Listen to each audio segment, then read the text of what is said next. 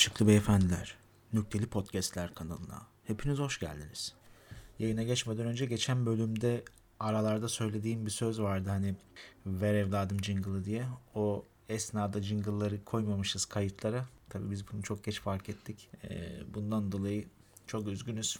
Biraz acemiliğimize denk geldi. Bundan sonra yapmayız inşallah. Ver evladım jingle dediğimiz zaman arkada jingle çalacak bundan sonra. Şimdi ver evladım jingle'ı.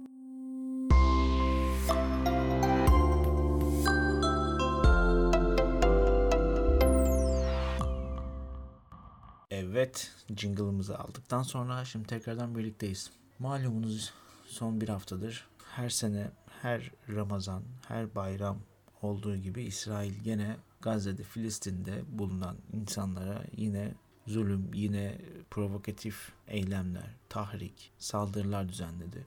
Zaten biliyorsunuz Gazze'de, Filistin'de, Doğu Türkistan'da, Kaşmir'de, Suriye'de, Yemen'de, birçok Müslüman coğrafyasında ya da Müslümanların yaşadığı ülkelerde her zaman sessiz kalınan bir topluluk, bir dinin mensupları Müslümanlar. Eskiden aslında çok sözü geçen, çok heybetli, çok büyük devletler kuran bir dinin mensupları olan Müslümanlar şu an belki dünyanın en pasif, en sözü dinlenmeyen, çok saçma bir konumda olan ülkelerini oluşturuyor Müslüman ülkeler. İslam'da bir inanış vardır, imtihan diye.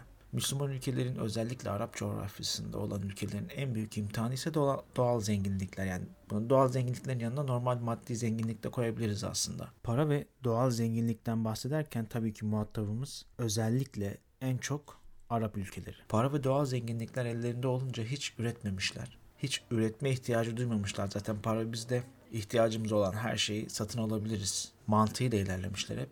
Ve bunu buna alıştırmışlar o insanları. Çok rahat, çok keyfine düşkün insanlar. Tabii istisnalar vardır yine bunların içerisinde ama malla, mülkle e, imtihan edilmiş bu insanlar. Haliyle göz var, nizam var. Hepimizin gördüğü bir gerçek. Bu imtihanla alakalı çok sıkıntılar çekiyorlar. Bu imtihanı kaybediyorlar açıkçası gördüğünüz zaman. Bu nimetleri, bu kendilerine verilen doğal kaynakları, zenginlikleri kendilerini ya da çevresindeki Müslümanları ya da inandığı dinin emrettiği mazlumun yanında olma, zalimin karşısında olma emrini yerine getiremiyorlar. Bugün ilk olarak bunu konuşalım istedim. Şu an gündem bu. O yüzden ilk olarak bu konuyla başlayalım istedim. Aslında çok geniş kapsamlı bir gündem.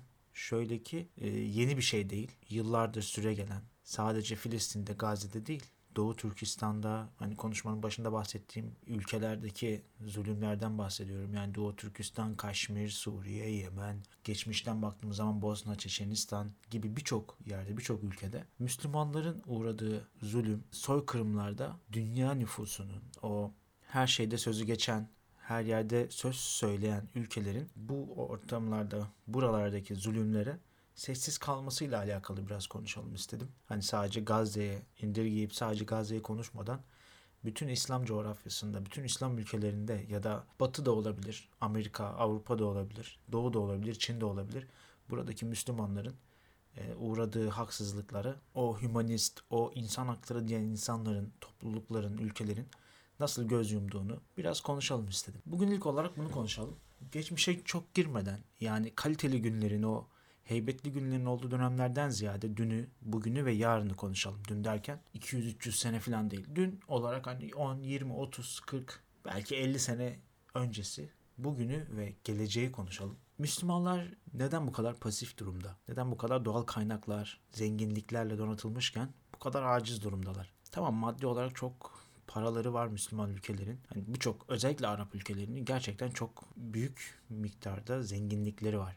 Tuvaletlerindeki Alaturka, Alafranga neyse artık tuvaletlerin, muslukların bile altından olabilecek, çeşmelerinden altın akıtabilecek kadar belki zenginlikleri var ama güç olarak karşılaştırdığımız zaman bunları sıfır. Yani maddi güçten bahsetmiyorum. Söz geçirilebilirlik, yaptırım uygulayabilirlik olarak bahsediyorum. Bu güç tamamen sıfır.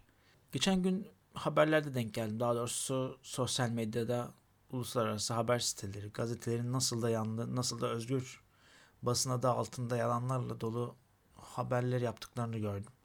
Ya aslında bu hepimizin bildiği bir şeydi. Ama şu bir haftada daha fazla gözle görülür şekilde insanlar bunun farkına vardı. Malumunuz bir haftadır hani konunun başında da bahsettim. İsrail yine Mescid-i Aksa ve çevresinde Filistinli Müslümanlara gözle görülür şekilde ve çekinmeden zulüm ve kışkırtmalar yapıyor. İbadet yapan halka, iftar yapan halka gaz bombalarıyla saldırıyor. Hani tahrik ediyor. İnsanların da bu olaylara gösterdiği tepkileri haber kaynakları öyle yanlı, öyle yalan, öyle çarpıtılmış şekilde yayınlıyor ki, bildiriyorlar ki insanın nutku tutuluyor. Sosyal medya, Twitter kullanıyorsanız büyük ihtimal birkaçına denk gelmişsinizdir. Öyle dandik haber kaynakları da değil ha. Hani bizim ülkemizde dahi herhangi bir eylem, herhangi bir protesto olduğunda gelip dünyaya duyuran, duyuranı tırnak içinde söylüyorum. O büyük haber kaynakları, haber siteleri. Hani bunların içerisinde CNN, BBC, New York Times, The Washington Post, Financial Times, Reuters, New York Post, Tagesschau gibi kalburüstü basın yayın organları da bu yalan ve yanlı yayınları yapıyorlar. Yani baktığımızda ülkemizde yakın dönemde gezi olayları dönemi olmuştu. Hani haklı haksız birçok olaylar olmuştu. Bu olaylarda belki Avrupa basını ile alakalı en büyük rolü CNN oynamıştı. CNN International. Şimdi ben İsrail ile alakalı yaptığı sosyal medyada yayınlanan haberleri ya da web sayfalarından yayınladığı haberleri gördükten sonra yani Gezi'nin destekçisi değildim. Haklı tarafları var mıydı? Evet olabilir. Ama gezi eylemlerinin destekçisi değildim. Şimdi CNN'in çıkıp gezi eylemleriyle alakalı yaptığı yayınlarda ne kadar objektif olabilir ya da BBC ya da New York Times yani saydığım o haber kaynakları ne kadar gerçekçi, ne kadar doğru duyurumlar yapmış olabilir Avrupa'ya, dünyaya. Şu an gerçekten düşünüyorum. Çünkü insanlar bu haber kaynaklarını kendilerine bir nevi güvenilir liman olarak görüp bakıyorlardı. Bizim ülkemizde de bu haber kaynaklarının dünyaya doğru haber yaydığı inanışı var. E, haliyle durum ortadayken gelip de benim ülkemin vatandaşının doğru ya da yanlış o tartışılır. E, eylemlerinde sözcülük yapması gerçekten düşündürüyor. Gerçekten senin iyiliğini mi düşünüyor? Bu o basın organları gerçekten senin sesini duyurmaya mı çalışıyor yoksa arka planda gene birilerinin değnekçiliğini mi yapıyor? O işte ortada. Ona göre bir şey yaparken insanların ya da bu tarz basın yayın organlarının gazına gelerek bir şey yapmamak lazım. Durum ortada. Yani haberleri belki görmüşsünüzdür. Tamamen İsrail yanlısı. İsrail'in yaptığı eylemlerin tamamen kendini savunma, meşru müdafaa hakkı olarak gösterip dünyaya bu şekilde duyuruyorlar. Bir şeyi size bırakıyorum. Yorumu size bırakıyorum. Yarın öbür gün gene bir olay olur ülkemizde. Bir eylem, bir şey olur. Gelip bu haber ajansları, haber kaynakları, basın yayın organları gelip sizle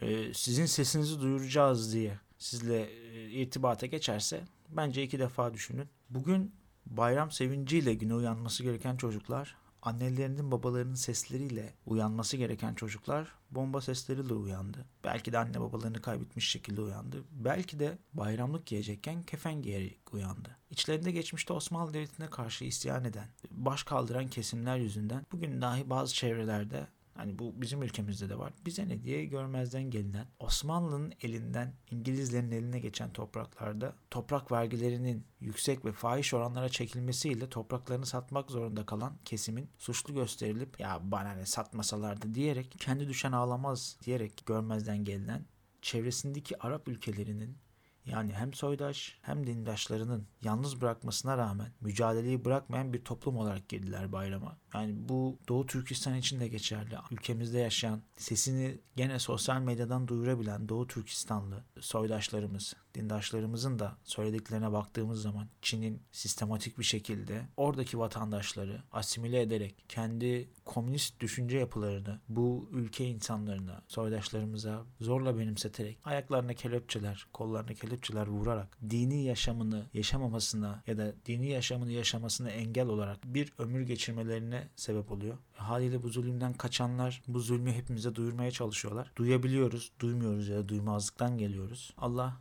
bunların hepsinin hesabını soracak. Eleştirilecek belki başka noktalar olabilir. Ama bu eriyen bir buz tabakası gibi gıdım gıdım ellerinden alınan topraklarına ki bu yasa dışı hukuksuzca yapılan bir uygulama, ibadet ve ibadet özgürlüğü elinden alınan veya alınmaya çalışılmasına ses çıkaran yine her bayram ve her Ramazan olduğu gibi gözlerimizin önünde özellikle orada yaşayan Müslümanların kutsal günlerini onlara zehir etmeye çalışan bir İsrail var. Bir otorite var aslında. Otoriteyi tırnak içinde söylüyorum çünkü İsrail'i orada otorite haline getiren bölgedeki Arap ülkelerinin sessizliğidir yani pasifliğidir. Söz geçirememezliğidir. Güçsüzlüğüdür. Oradaki İsrail'in insafına ve zulmüne terk eden öncelikle hem soydaşları hem dindaşlarının utancıdır. Aciz izleyişidir. Düşünün ya sizin mahallenizde tamamen yabancı birisi gelip sizin mahallenizde sizin akrabanızı dövüyor. Siz de izliyorsunuz. İzler misiniz? İzlemezsiniz. Sessiz kaldığınızda da bu sizin utancınız olur. Kendinizi savunamamanız olur. Ki haklısınız da ayrıca. Ama sadece izliyorsunuz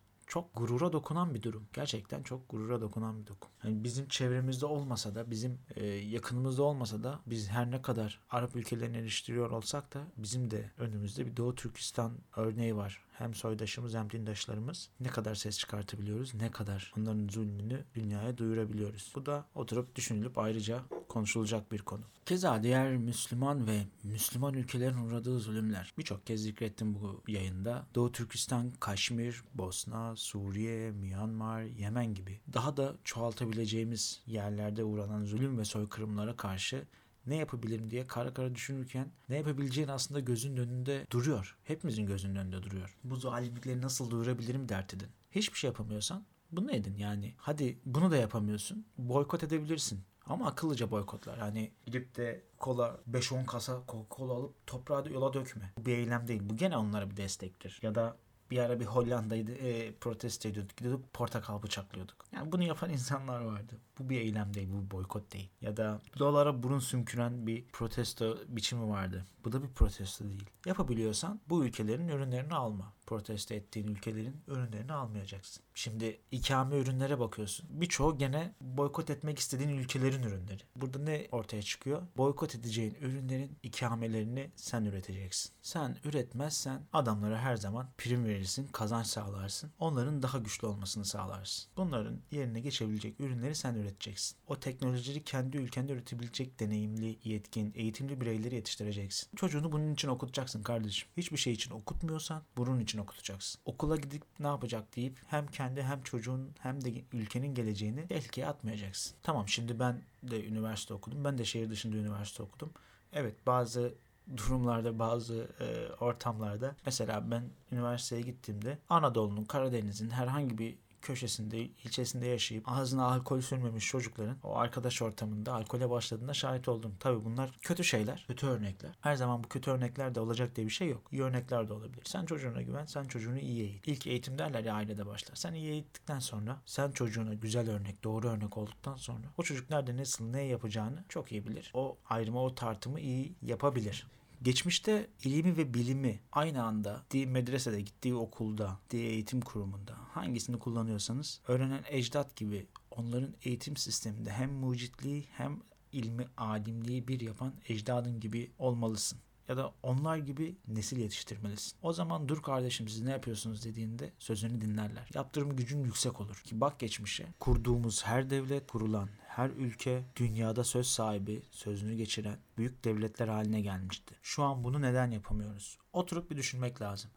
Şu an Müslüman ülkeler neden bu kadar sessiz ve sözü dinlenmiyor? Çok pasifler. Bunu düşünmek lazım. Neden? Çok aslında fazla da düşünmeye gerek yok. Az önce de değindiğim konu eğitim. Tek sebebi eğitime çok önem verilmemesi. Paranın bir şekilde makamı getirebileceğini, paranın bir şekilde gücü getirebileceğini düşündük ama öyle değil. Durum ortada. Dedim ya çok fazla geçmişe dönerek, şey, geçmişe bakarak konuşmayı yapmayacağım. O yüzden günümüz örnekleriyle ben bu konulara devam edeceğim. Günümüzden örnekler verecek olursak aslında önümüzde şu an, şu dönem, son birkaç yıl içerisinde çokça ortada ve gündemde olan Selçuk Bayraktar örneğini vereceğim size. Selçuk Bayraktar gibi günümüz teknolojisini kendi öz kaynaklarımızla üretmeye, geliştirmeye çalışmamız lazım. Bize teknolojisini vermek istemeyen ülkeler bizim kendi savunmamızı, kendi çıkarları doğrultusunda yönlendirmeye çalışan ülkelerin aksi yönde hareket etmemiz durumunda bu çok geçmişte çok başımıza geldi.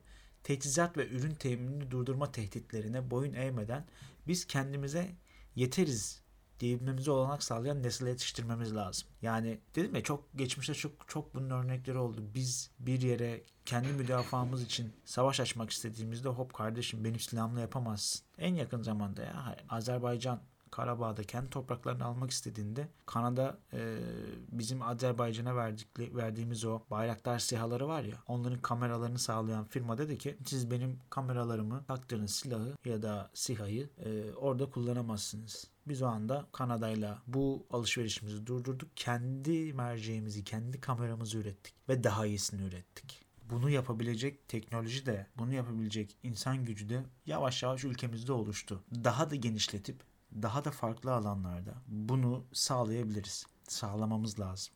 Bu ülkemiz için, bizim için gerekli bir adım. Şu an için düşündüğümüzde sadece savunma sanayinde bu gelişmeleri sağlayabildik bu daha da fazla konuda, daha da fazla alanda yapamayacağımız anlamına gelmiyor. Diğer alanlarda da atılım ve geliştirme yapmaya başlamamız lazım. Ve bunu doğru bir şekilde eğitimle sağlayabiliriz. Bunu sağladıktan sonra da ne teknolojisiyle kimse bizi tehdit edebilir ne de benim silahımı, benim ürettiğim, benim e, icat ettiğim cihazı, parçayı şurada kullanamazsın, burada kullanabilirsin. Şunu yapamazsın, bunu yapabilirsin diye kısıtlamalar koyabilir. Bunu başarabilecek cesaret de, özgüven de insan kaynağı da var elimizde. Bence başarabiliriz. Geçmişe çok değinmeyeceğim dedim ama bu son olacak. Örnekler de vermek gerekirse çok eskiye gideceğiz tabii. Yeni dönemde bu kadar çok fazla bilim insanımız, alimimiz, bilginimiz yok. O yüzden biraz fazla eskiye giderek örnekler verebilirim. Ee, şimdi aldığım notlara baktığım zaman astronomideki gibi Ali Kuşçular, mimari dehasıyla hayran bırakan Mimar Sinanlar, Ebul Vefa, Ömer Hayyam, Giyasettin Cemşit, Harezmi gibi matematik dahileri, Cabir bin Hayyan gibi fen bilimleri dahileri, El Cezeri gibi hem fizik hem de mekanik konularda dahileri, Ebul Kasım El Zehravi, İbn Rüşd, İbn Sina, Abbas Vesim, İbn Cessar gibi tıp dahilerini, şu an kullanılan, icat edilmiş, geliştirilen birçok icadın da belki atısı sayılabilecek şeyleri, mekaniğini, prototipini belki e, icat eden, ortaya koyan ya da prototipini, çalışma mantığını sunan birçok dahi Müslümanken bunları geliştiren, bunları daha insanların kullanabileceği kıvama getiren, şekle getiren kişiler Avrupalı, Batılı, Doğulu insanlardı. Hani uzak doğulu insanlar. Biz neden bunu yapamadık? Rahata alıştık ve eğitime gerçekten çok fazla önem vermedik. Tek sebebi bu aslında.